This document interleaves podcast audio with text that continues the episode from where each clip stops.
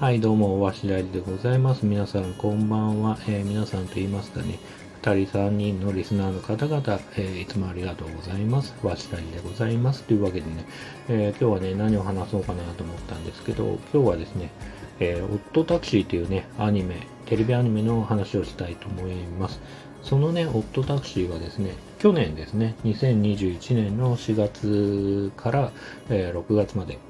えーテレビ東京で放送されてた、えーテレビアニメで、まあ、全13話からなっていますと。でね、えっとですね、見た目的にはね、すごい可愛いんですよ。まあ、登場人物って言っていいのかわかんないですけど、まあ、登場人物はね、あのみんな動物で、あのだから見た目的にはこう動物の森とか、あと、解決ぞろりってご存知ですかね。小学生が読む小説ではないですけど、ああいうのなんて言うんだろう。本？普通に、ま文章のね、本であるんですけど、その解決ぞろりみたいな、まあ、世界観といいますか、まあ、キャラクターのね、こう、造形的にもすごい似てるんですけど、そういうね、こう、可愛らしさというか、ほんわかした、えっ、と、ビジュアルとは裏腹に結構シリアスな、えー話というか、人間ドラマと、まあ、ミステリーがね、ミステリー的な部分と、うん、いろいろありまして、まあね、なかなか見応えのあるね、テレビアニメでした。僕自身もね、結構その人から勧められて、じゃあちょっと見てみようかなっていうね、感じで見てみたんですけど、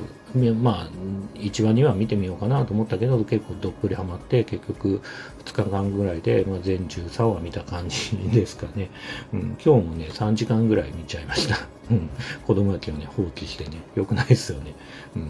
うん。で、その、なんだろうな、物語的には主人公が、えっ、と、41歳の生打ちなんですけど、えっ、と、無口で、まあ、偏屈なね、少し偏屈な主人公で、まあ、その生打ちのタクシー運転手が乗せた、えっ、と、お客とか、いろいろ、いろいろある、その、深夜タクシーなんですけど、その、人間ドラマ的なね、感じがあったりとか、まあ、それぞれね、登場人物については、まあ、正直ね、全キャラね、なんか何かしらのね、こう、暗い過去を持ってたりとか、訳ありというか、えー感じのね、キャラクターがね、まあ、ボンボンボンボン出てくるというか、ちょそういう感じと、まあ、あとね、その女子高生の失踪事件みたいなのが物語の軸としてあって、それが、えーそれとね、まあ、そのタクシー運転手がね、少し絡んでるんではないかっていう部分で、話が進んでいく感じで、まあ、そのね、事件との、まあ、関わり実際どうだったんだ、みたいな感じとか、その失踪事件の、まあ、真相とはどんな話になったのか、みたいな感じの、えっ、と、テレビアニメでございます。ただね、多分ね、きっとね、検索してもらったら、そのビジュアルとはね、え、これがこんな話なんだって感じはね、きっとすると思います。あとですね、基本的にそのテレビ版は全部見たんで、映画版見ようかなと思ったんですよ。で、映画版はちょっと検索すると出てくるのが、その基本的にはテレビ版の、へあの、総、総集編というか、あの、再編集版みたいな感じで、あの、まあ見たことある人が見たら、まあ、ふーんっていうか、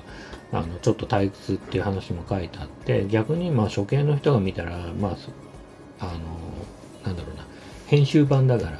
はしょられてる部分も結構あって、なんじゃこりゃって、もう意味わかんねえわってなる可能性もあるみたいなことが書かれていました。ただね、映画版ちょっと見たいなと思った理由は、映画版は、その、えーとテレビ版の、えーと最終話のその後的なところが書かれて、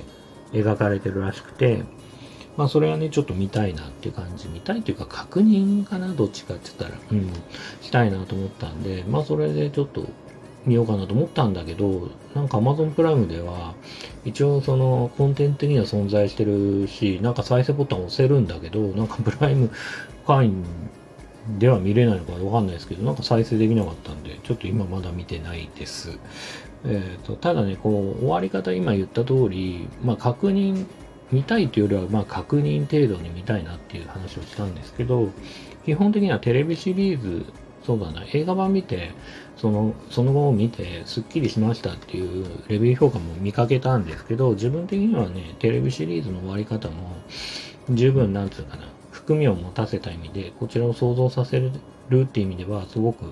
いい終わり方だったんじゃないかなっていうふうには僕は思ってて、で、そうですね。まあ、そこの差はあるというか、逆に描かれることで冷めちゃうことってあると思うんですよね。なんかね、こっちを想像させといて、きっとこんな話だったのかななんて思わせといて、違う、実は違うというか、うん、思うんで、まあ、テレビ版はテレビ版で、僕はね、すごく良かったなと思いつつも、その後もあるんですよって言われるんだったら、なんかちょっと考察的にというか、まあ、一応確認しておきたいなって感じはありました。ただ見てないんで申し訳ないです。あとですね、このテレビシリーズのそのホットダクシーに関しては、僕すごく好きなのが、まあ、えっ、ー、と、いろんなね、お笑い芸人が出てるんですよ。会話のプロと言いますか。例えば、ダイアンは実際に漫才コンビの役で出てて、ラジオ番組、そのタクシー運転手が、えっ、ー、と、運転中に流すラジオの中で漫才をしてたりとか、えーと、そういうね、会話劇がね、すごくね、このタクシー運転手さんと、まさに僕も昨日ね、あの、東京駅から家まで、あの、タクシー乗ったんですけど、タクシー運転手めっちゃ話しかけられたんですけど、まあ、そういう感じでね、タクシー運転手と、その乗客の密室的なところの、その会話劇っていうのが、すごく面白いなっていうふうには、僕はね、すごく思いました。ので、実、なんだろうな、劇中でもね、M1 を思わせる、えっ、ー、と、物語があったりするんですけど、僕自身ね、結構 M1 は予選から見たりするぐらい結構好きで、まあ素人ながらにね、お笑い漫才は結構大好きなんで、まあなんかそのね、あの、ダイアンのね、やりとりっていうのはすごくね、面白く見てたし、あとね、なんだっけ、トレンディエンジェルの斎藤さんじゃない方もね、声優さんで出てたりとか、あと、えっ、ー、と、ミキは、えっ、ー、と、兄弟で出てて、実際に兄弟の警官役で出てるんですけど、そのやりとりとか、まあ皆さんね、やっぱり芸達者なんで、あの、素晴らしいなと思いながら、えっ、ー、と、違和感なくね、テレビアニメを楽しめましたね。うん。あとは、この物語結構奥深いっていうか、まあちょっと説教臭いわけじゃないけど、結構その、テーマ性としていろいろこう感じさせるというか思わせる部分が結構あって自分自身その例えばその手長猿の41歳のその主人公の瀬内と同級生高校の同級生かな？同級生の、えーと、キャラで、えーと、手長猿で、えーと、清掃員で、えー、とただ独身ででなかなかこう結婚相手も見つかりませんみたいな。キャラクターが出てくるんですけど、やっぱその、なんだろうな、いろいろこう、高校時代は持ってたのになぁなんて言いながら、あの、なんつうかな、まああんまり言い方難しいですけど、まあなんかやっぱ学歴的、学歴と年収のコンプレックスを持ってて、婚活サイトじゃないな、なんつうの、そのアプリとかやってても、なんかこう、年収をね、嘘ついてやっちゃったりとか、なんか根深い、なんつうかな、リアリティのある、こう、現代的な問題というか、そういうものがね、結構ポンポンポンポン出てくる感じはすごくね、ありましたね。まあ、なんだろうな。うん。大人になるとね、こう40過ぎて特にね、あの大人になるとね、感じるね、その人間の未熟未熟さというか、まあそういう、こう、なんつうかな、うん、僕もね、このスタンド FM では何回か話してますけど、